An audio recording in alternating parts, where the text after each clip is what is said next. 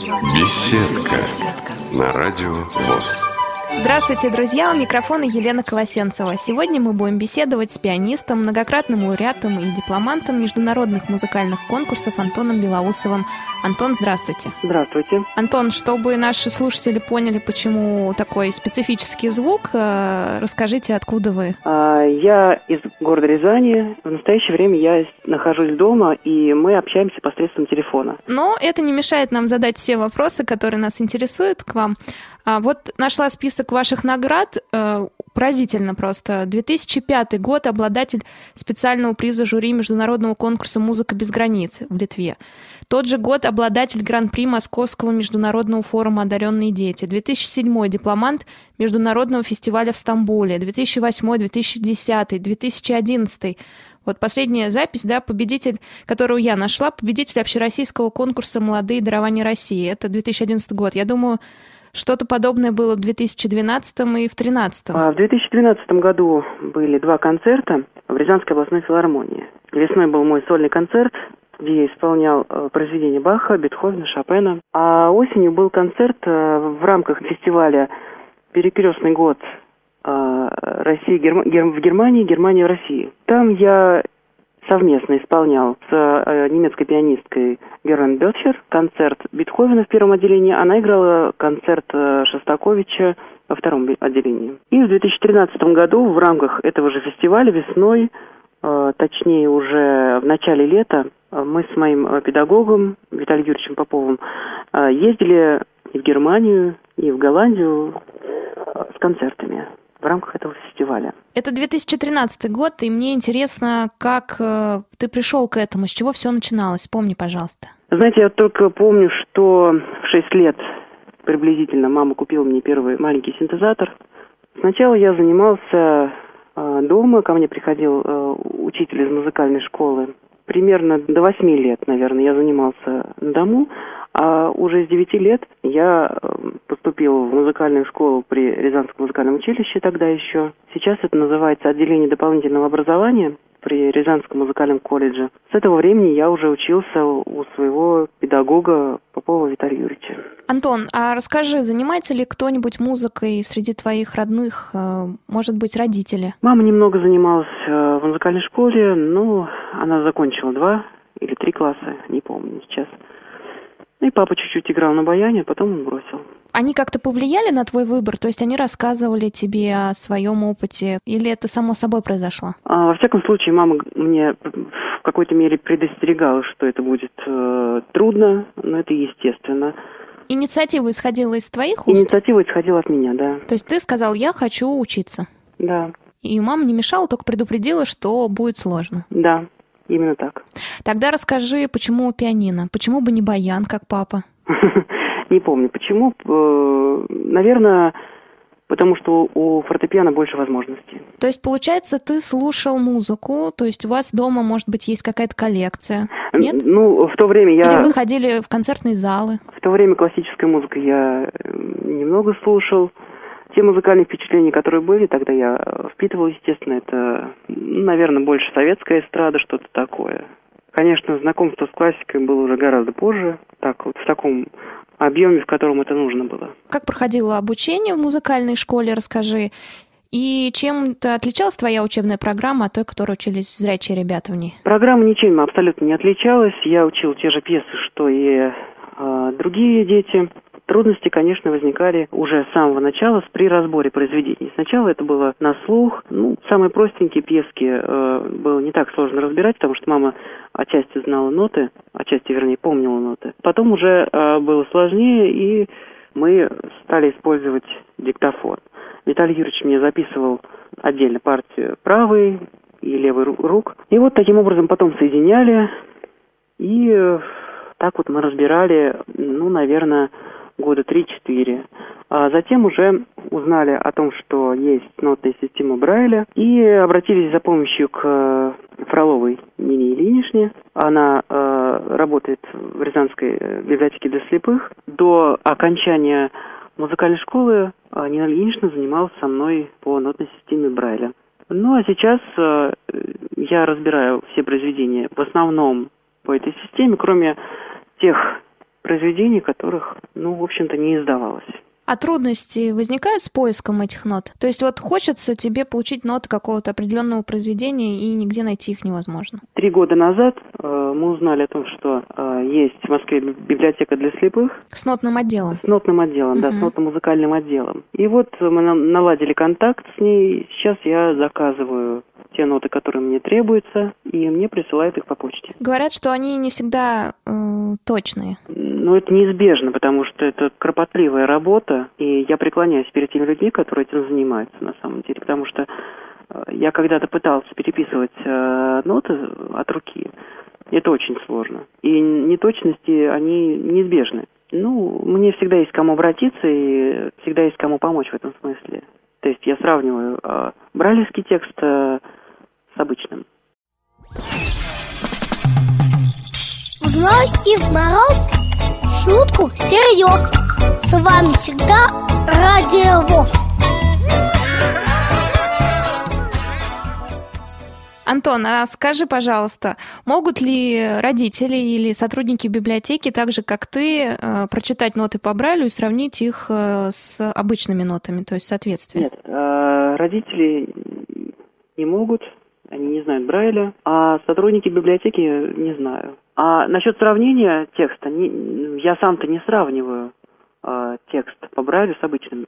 Э, я прошу кого, э, я играю то, что я разобрал э, своему педагогу, и он уже говорит, совпадает это с тем, что написано вот, в оригинале э, по зрячему или нет. А если не совпадает, ты вносишь какие-то исправления в ноты да, по Брайлю? Ноты тебе присылают, и они остаются в твоем пользовании. То есть тебе обратно в библиотеку возвращать их не нужно. Нет, как же. Они остаются библиотечной собственностью. Если потребуется, я, конечно же, верну. Но у них есть несколько экземпляров, поэтому они находятся долгое время у меня. Но я думаю, что чтобы сохранить у себя те произведения, которые я разбирал, я буду просить о том, чтобы их отпечатали.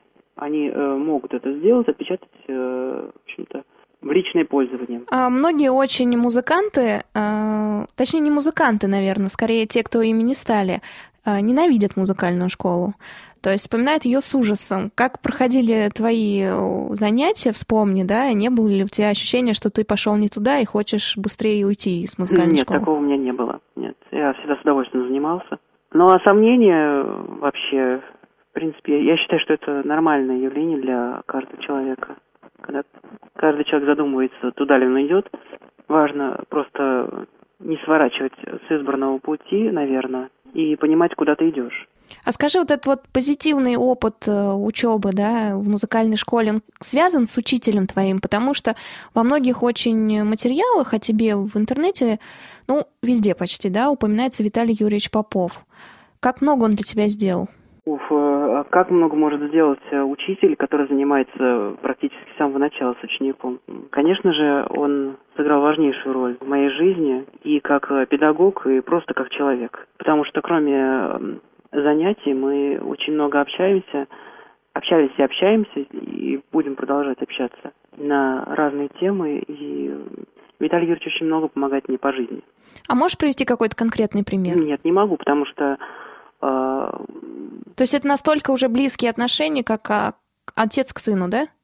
Да, да. А может быть, вспомнишь тогда ценные советы, которые ты помнишь до сих пор именно в музыке, который давал Виталий Юрьевич? Вы знаете, Виталий Юрьевич э, давал на каждом уроке ценные советы. ценные советы, и поэтому вспомнить что-то одно очень сложно. Антон, по-моему, пришло время послушать что-то в вашем исполнении. Порекомендуйте отрывок какой-нибудь? Ну, я думаю, что можно послушать первую часть второй сонаты Шопена.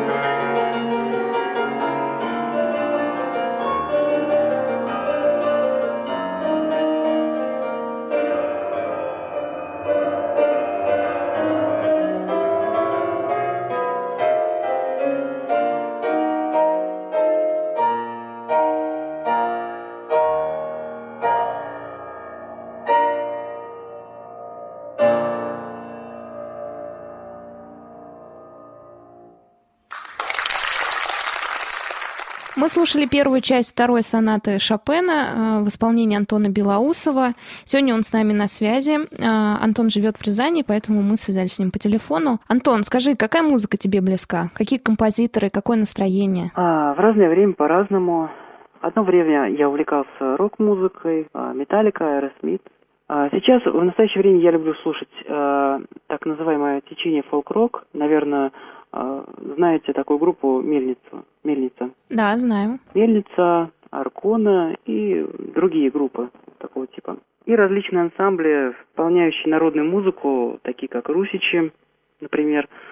Э, они интересны тем, что они исполняют на на аутентичных инструментах. Это гудок, свирель, желейка, желейка и так далее. А на этих инструментах ты сам когда-то играл? Нет, я только видел их э, э, в Музее музыкальных инструментов имени Глинки в Москве. Но желание взять в руки такие инструменты у тебя есть? Если бы была такая возможность, было бы очень интересно. А кроме пианино, на каких инструментах ты играешь? Чуть-чуть, чуть-чуть освоил гитару, ну, потом интерес к этому пропал. Но кроме того, времени не хватает на изучение чего-то еще. Вот как раз о времени. Мы говорили о музыкальной школе, ты ее закончил с отличием, как я поняла.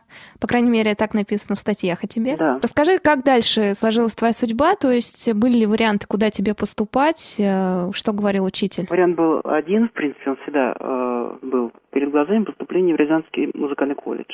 И дальше я, конечно же, учился у своего педагога. У Виталия Юрьевича Попова? Да, да, именно так. Антон, вот э, опять информация такая в интернете висит о тебе, что ты был наставником ученика отдела дополнительного образования колледжа Слава Денисова. Правда ли или нет, и обычно это практика для учащихся колледжа? Ну, наставником слишком громкое слово. Просто э, предмет, э, который называется спецпрактика, входит педагогическая практика. Он входит э, в учебный план вообще всех колледжей. Э, нужен для того, чтобы студент, э, общем-то, на практике научился э, работе с учениками, и просто я пошел, мы пошли по общему пути. И так как э, работа со зрячими учениками была затруднительна, это было связано прежде всего с э, нотами, потому что, ну, наверняка бы то, что играл ребенок, э, не совпадало с тем, что есть по Брайлю. Поэтому мы стали искать э, другие варианты работы с незрячим.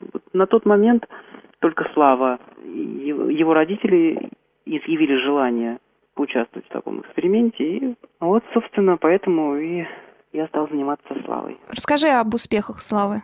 Ну, поначалу, конечно же, было трудно. Мы приноравливались друг к другу. А что касается успехов, ну, я могу сказать, что когда Слава сдавал зачет, и одновременно э, у меня был э, экзамен по педагогической практике, он играл не хуже, а во, во многом лучше многих, э, лучше других детей. Ну, то есть ты гордился немножко собой? Я был этому рад. И Славой? Прежде всего, я был рад тому, что благодаря музыке Слава смог поверить в себя и, как я потом спрашивал у учителей в школе, в общеобразовательной школе, где Слава учится, где я учился, он э, изменился к лучшему, у него стал более открытый характер. Ну, в общем, я в любом случае думаю, что это пошло ему на пользу. А в школу ты сейчас заходишь? Я бываю в музыкальной школе, вернее, в здании музыкального училища, потому что иногда нужна будет, бывает консультация Виталия Юрьевича, и вот мы там встречаемся. А расскажи, как проходили твои госэкзамены в музыкальном колледже? Как ты сдавал их? Я исполнял э, прелюдию и фугу из первого тома хорошо темперированного клавира Баха, до диез мажор, сонату Бетховена номер 17, первая часть, э, лист э, Тарантеллу из цикла «Года странствий» и «Этюд Скрябин Редис минор», опус 8 номер 12. Вспомни, какое волнение было? Ничего не помню, помню бесконечный стресс, который закончился только после госэкзаменов. Расскажи о том, э, куда ты дальше поступил, как выбирал свое высшее учебное заведение. Опять же, были ли у тебя варианты? Я поступил э, в Российскую государственную академию, специализированную академию искусств. В этой академии обучаются вообще э, люди не люблю, конечно, это слово, но с ограниченными возможностями. Это слепые, глухонемые, люди с нарушением опорно-двигательного аппарата. В этой академии стараются создать э, максимально э, комфортные условия для жизни и учебы. А сильно отличается обучение, которое было в музыкальном колледже, от того, что сейчас? Особо ничем э, от других, наверное, э, вузов Ну, по крайней мере, то, что мне говорили, как э, проходит обучение. Также студенты ходят, ходят на лекции. Это что касается групповых занятий. Все-таки, конечно, есть индивидуальный подход, и это касается, наверное, учебной литературы, которая есть, э, конечно, не полностью, не в полном объеме, но все-таки есть э, в бралевском варианте. Это учебники по сольфеджио, по муз-литературе. А лекции ты пишешь на диктофон? Я преимущественно нахожу в интернете информацию. То есть ты запоминаешь все на лекциях, да? И ну, затем... то, что мне нужно, я запоминаю угу. на лекциях, но в основном материал, э, то, что мне нужно, к контрольным, и я думаю, к сессии будущей, я буду искать в интернете, в учебниках, которые найду. Антон, вот я читала о наградах, и многие из них ты получил на международных конкурсах. Э, я думаю, что ты часто ездил за границу. Какая из поездок тебе больше всего запомнилась? Ну, если говорить о самой первой поездке за границу, это поездка на конкурс э, в Друскинкай «Музыка без границ». Это было достаточно давно, и ну, то, что мне запомнилось, это, конечно, культурное впечатление, потому что мы ездили э, в Каунус, э, Вильнюс, смотрели местные достопримечательности, ездили в небольшой город Таракай, и там сохранился средневековый замок, конечно, совершенно потрясающий по яркости впечатления. Помню, что мы как раз попали очень удачно. В этот день показывали, как проходили рыцарские турниры, э, показывали э, работу ремесленников, кузнецов, э, ювелиров. В общем, довольно интересно было. А в Вильнюсе больше всего запомнился кафедральный собор, громадный, с потрясающей акустикой. Пришлось в нем сыграть или нет? Нет, конечно. Угу. Так, а еще до органа, мы, до органа меня бы не допустили. Что можно еще добавить? Костеле э, в Друскинкае во время конкурса проходил концерт органной музыки. Вот э, одно из самых ярких впечатлений, пожалуй. Я впервые услышал орган вживую. Еще вспомни поездки других годов. Пожалуй, самая яркая это вот э, поездка в Германию и Голландию 2013 года. Это был фестиваль «Музыка дружбы». Да. Скажи, а в «Музыке дружбы» ты впервые участвовал, да? Да, в первый раз. А в чем особенность этого фестиваля? Потому что я так поняла, что а, как э, гости из Германии приезжают в Россию, так и россияне ездят в Германию и выступают там. Ну, собственно, вы все уже сказали. Это именно так. Происходит такой э, так называемый обмен музыкантами, пианистами, и не только, это, я думаю. Ну, я надеюсь, что и дальше он будет продолжаться. А у тебя есть друзья за границей среди музыкантов? Один человек, это польский а, музыкант, педагог, очень интересный человек. Хенрик э, Верида. Он живет в Познане, преподает э, в интернате для незрячих детей. Причем он э, преподает как и фортепиано, так и работает с хором. Я слышал записи этого хора, очень интересно, поет сложные многоголосные произведения. Вообще я представляю, насколько трудно работать, э, ну, наверное, не имея опыта предыдущих поколений, то есть ориентироваться на интуицию, на собственное чутье. А как вы с ним познакомились? Меня с ним познакомил э, педагог на фестивале «Шаг навстречу» педагог из Архангельска Надежда Владимировна Тихонова. Мы с ней периодически общаемся по скайпу тоже. Она тоже преподает в школе для незрячих нотную грамоту по Брайлю. Но вы поддерживаете связь, то есть ты с ним периодически созваниваешься, или по скайпу общаешься? Да, по мере возможности. Если у него есть время, и у меня. Антон, мне кажется, подошло время послушать что-то в вашем исполнении, потому что музыка говорит больше, чем слова. А, что предложите нам послушать? Давайте послушаем третью часть э, итальянского концерта Иоганна Себастьяна Баха.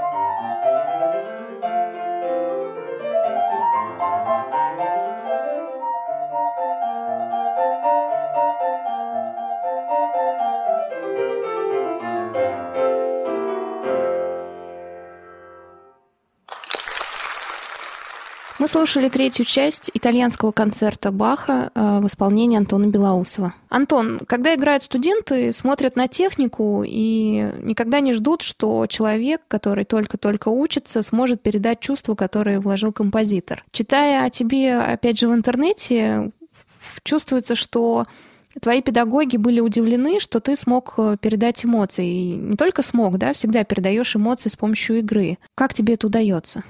Я не знаю, как мне это удается, но во всяком случае я рад, рад что э, это у меня получается, и надеюсь, что в дальнейшем будет точно так же.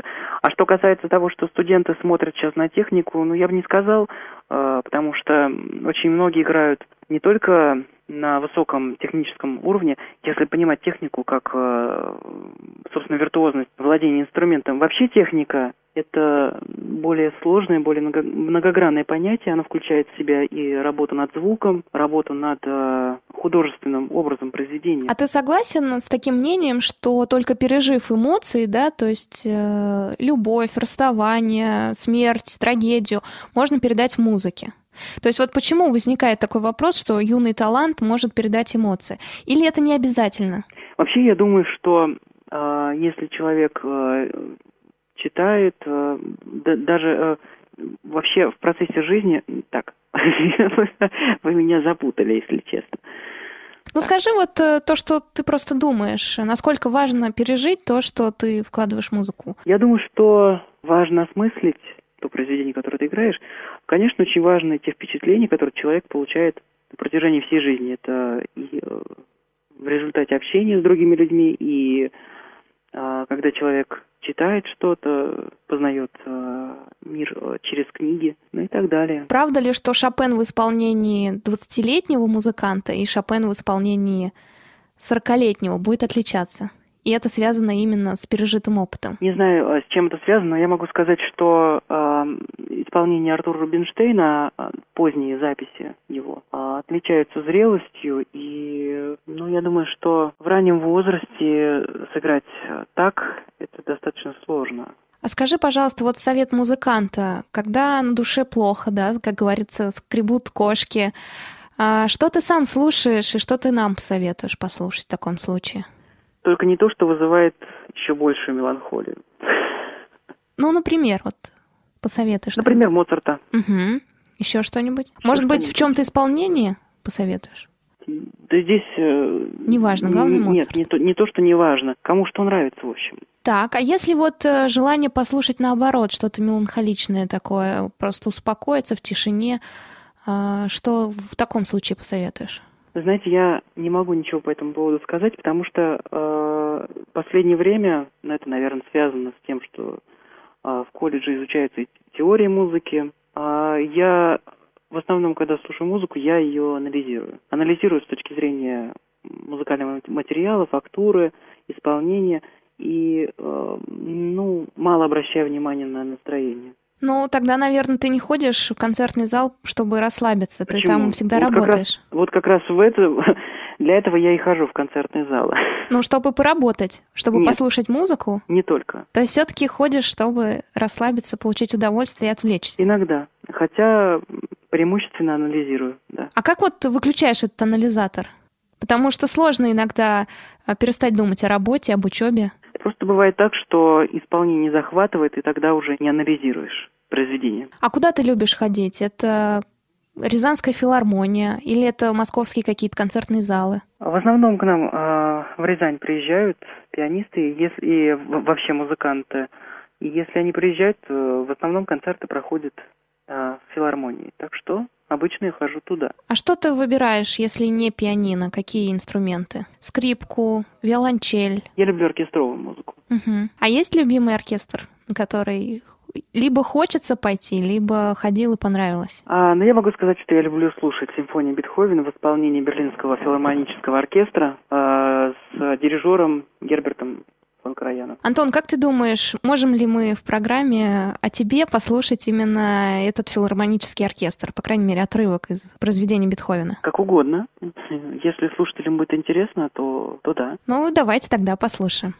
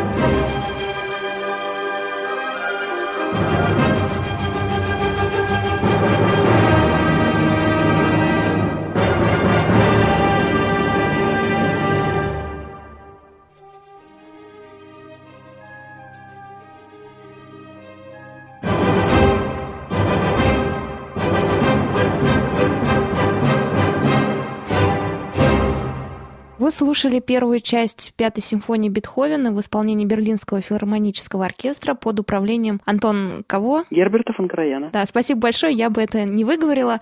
Антон Белоусов, пианист, многократный лауреат и дипломат международных музыкальных конкурсов, сегодня с нами на связи. Антон, расскажи, пожалуйста, как ты относишься к тому, что незрячие музыканты очень часто исполняют музыку за деньги на улице? Я считаю, что если э, музыканты играют на высоком профессиональном уровне, то это здорово. Во всяком случае, это помогает, может быть, людям, которые далеки от музыки, в какой-то мере приобщиться, прохожим, случайным прохожим, которые устали от рабочего дня, э, как-то развеяться, я не знаю, почувствовать, испить глоток свежего воздуха.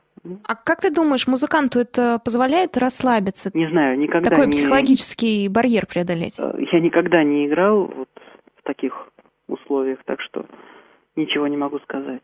А есть вот этот барьер выйти перед публикой сыграть? Нет, но волнение присутствует всегда и в той или иной степени. Просто его важно повернуть в нужную сторону. А есть какой-то ритуал у тебя? Не знаю, как у студентов там положить э, монетку в ботинок или еще что-нибудь? А единственное, что я делаю перед исполнением, а, это считаю в обратном порядке пяти до одного, чтобы а, немного успокоиться сосредоточиться но на материале. Это перед выступлением, перед выходом перед... на сцену, нет, или нет, ты уже уже, садишься уже... перед пианино и начинаешь считать? Это уже за роялем. Угу. Важно ли, за какой рояль ты садишься? Меня всегда Виталий Юрьевич учил, что нужно играть, стараться играть хорошо на любом инструменте.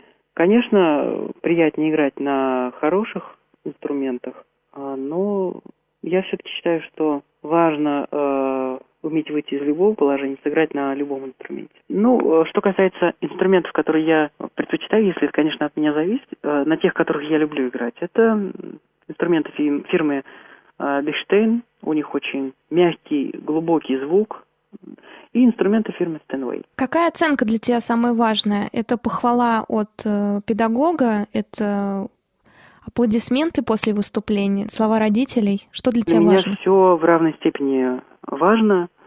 А, после каждого концерта мы с Виталием Юрьевичем советуемся насчет, насчет того, что получилось, а что, над чем еще следует работать. Мнение публики, ну, я думаю, для каждого исполнителя оно важно, имеет значение в той или иной степени. Антон, а дай, пожалуйста, совет начинающим музыкантам, которые только-только учатся либо в школе, либо в колледже.